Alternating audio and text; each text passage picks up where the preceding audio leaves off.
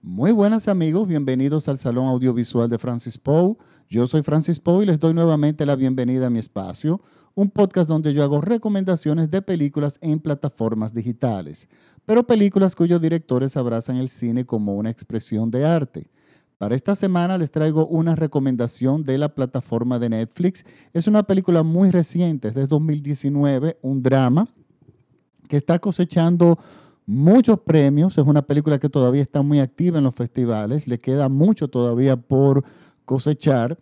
Y el nombre de la película es una película japonesa y el nombre es 37 segundos. La, encuentran así mismo en español como 37 segundos o la pueden encontrar con buscando en el buscador en inglés como 37 seconds. Pero igual forma, la pueden encontrar en español en el buscador.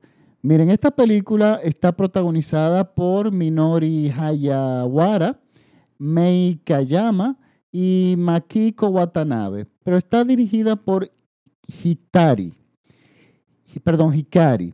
Hikari es una actriz, es una actriz que ya lleva varias películas eh, hechas, películas que le han ido bien, y ella como directora ha dirigido varios cortos, muchos, varios de los cuales le fue muy bien en festivales y fue muy premiado. Y este realmente es su primer largometraje. Y este es un largometraje muy cuidado, muy la preproducción evidentemente fue muy meticulosa antes de empezar a filmar. Se tenía muy claro lo que se quería transmitir y lo que se quería ver en las imágenes. ¿Y de qué trata 37 segundos? ¿Y por qué se llama 37 segundos? 37 segundos es el tiempo que determina el cambio de la vida de nuestra protagonista. Ella nació y duró 37 segundos al momento de nacer sin oxígeno, lo cual le causó una parálisis cerebral. Nuestra protagonista sufre de parálisis cerebral. Eh, la protagonista realmente es una chica que sufre de parálisis cerebral. El casting fue bastante exhaustivo, buscando en todo Japón, entre la comunidad de personas con parálisis cerebral, quienes tuvieran la condición de poder actuar, o sea, que tuvieran el talento de la naturalidad de poder actuar, pero al mismo tiempo de su condición física le, le permitiera actuar dentro de, su, dentro de su parálisis, o sea, que sea una parálisis que le permitiera a la actriz eh, tener gestos y de repente mover una mano, que era importantísimo para el argumento de la película. Pero finalmente encontraron a la, a, la protagonista, o sea, a la chica, que yo encuentro que hace un estupendo papel, eh, entiende de, mm, maravillosamente el personaje y lo transmite muy bien. Entonces, 37 segundos es lo que marcó y definió lo desde el momento que esta chica nació hasta el resto de su vida. O sea, 37 segundos fueron los que causaron su parálisis cerebral. Muy poco tiempo para uno, para, eh, decimos, para una persona, decir, bueno, 37 segundos no es gran cosa, pero sí fueron lo suficientes para definir la vida de nuestra protagonista. Pero ¿qué pasa? Nuestra protagonista vive con su madre, una mujer muy trabajadora que la quiere muchísimo, eh, está, es muy apegada a ella, pero al mismo tiempo no cree en la dependencia de su hija, independencia de su hija. Esta chica que tiene parálisis cerebral está determinada a llevar una vida independiente y llevar una vida lo más normal posible. Pero la madre es uno de los impedimentos. La madre es una persona súper protectora, súper codependiente de su hija, tiene una relación en ese sentido madre a hija tóxica. Sin embargo, la hija no tiene ese tipo de relación con la madre. Pero entonces la madre siempre trata de acorralar, acorralarla. Pero estamos hablando de que esta chica no es una chica que se pasa el día entero encerrada en una habitación en su silla de ruedas. Estamos hablando dentro de esta condición, y esto es lo interesante, dentro de, esta condición, esta chica vive en una sociedad que le permite ser funcional. Esta es una chica y le permite ser independiente. Esta chica trabaja como eh, creadora, bueno, asistente de una creadora de manga. Manga son las historietas, los comic books, lo que le decimos en mi país, los paquitos. Y estos, eh, este estilo, lo que le dicen manga, eh, esto surgió en Japón y es un estilo muy popular que tiene características de los personajes muy marcadas. O sea, el estilo de es, no es muy libre. O sea, es eh, quienes recuerdan, quienes son más jovencitos y recuerdan los eh, los cartones animados de Candy Candy, ese es el tipo de Mm, de cómics que, que representan los mangas. Tienen ojos grandes, eh, las figuras están, eh, o sea, físicamente están repartidas de determinada forma, pero resulta que estos cómics son extremadamente populares en el mundo entero y aquí entre los jóvenes también en América Latina, eh, lo cual para mí es un dato curioso, pero eso me gusta.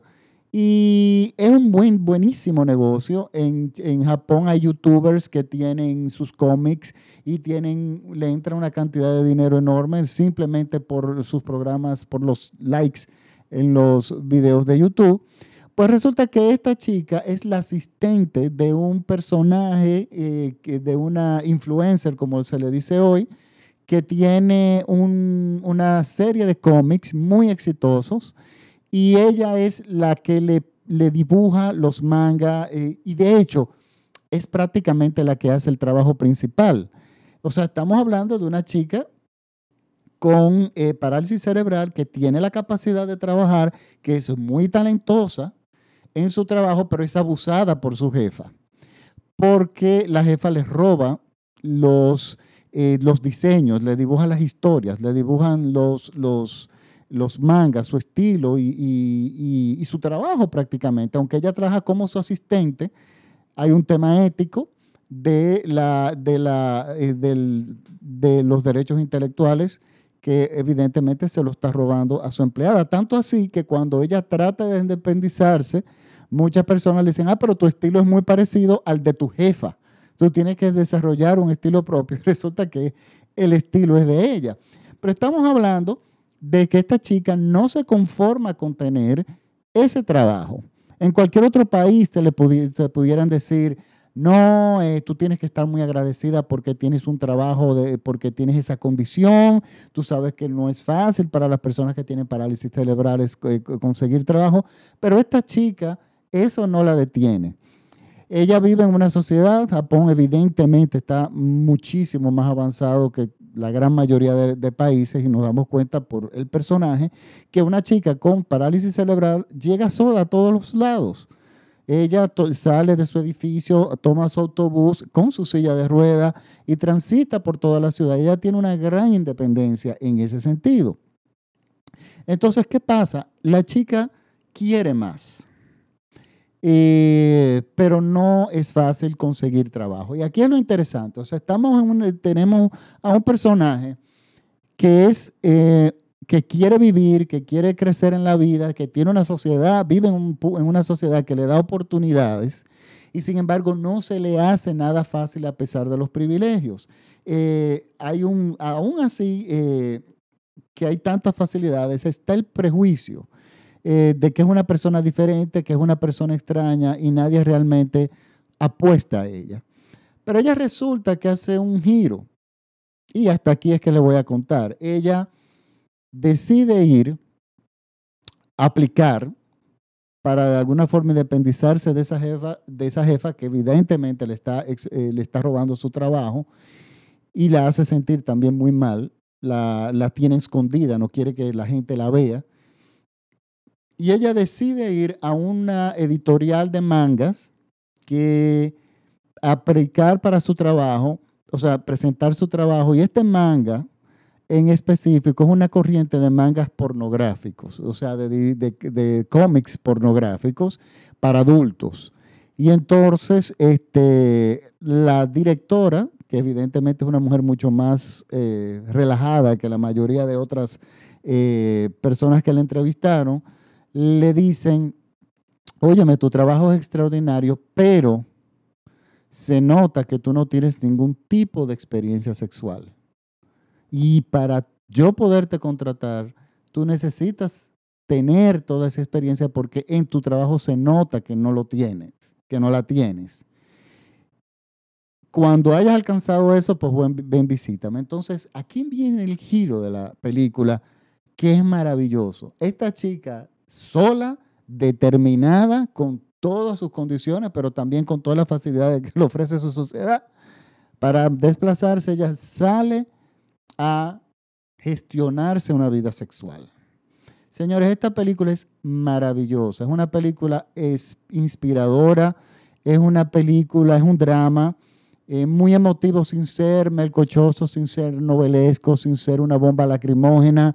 Es una realmente una verdadera eh, película eh, que nos conecta. Es una, o sea, tiene, es una película muy cuidada. Inmediatamente empezamos a verla, nos enganchamos en, el, en la trama. No es para nada lenta y aburrida. Las actuaciones son fenomenales. El personaje, la actriz que hace de su madre, de la madre de la protagonista, es increíble. Es increíble. Y ella descubre un mundo que ella no tenía alcance o no sabía que existía y su vida se va transformando. Claro, eh, lo que le he dicho es poco realmente, esto lo vemos prácticamente al principio de la película, pero ya todo lo otro que se va desarrollando es donde radica la real importancia. Señores, estamos frente a una película de arte dirigida por una mujer. Me gusta cómo las mujeres están dirigiendo porque ella no este, es, muy, es muy sencillo presentar a este personaje como una víctima y, uno, y hacernos llorar con un personaje así. Pero no, ella nos presenta un personaje que está luchando como cualquier ser humano y que lleva sus luchas como cualquier ser humano. O sea, ella no se siente derrotada, ella no se siente minimizada, pero ella tiene muchas cosas en su vida que arreglar.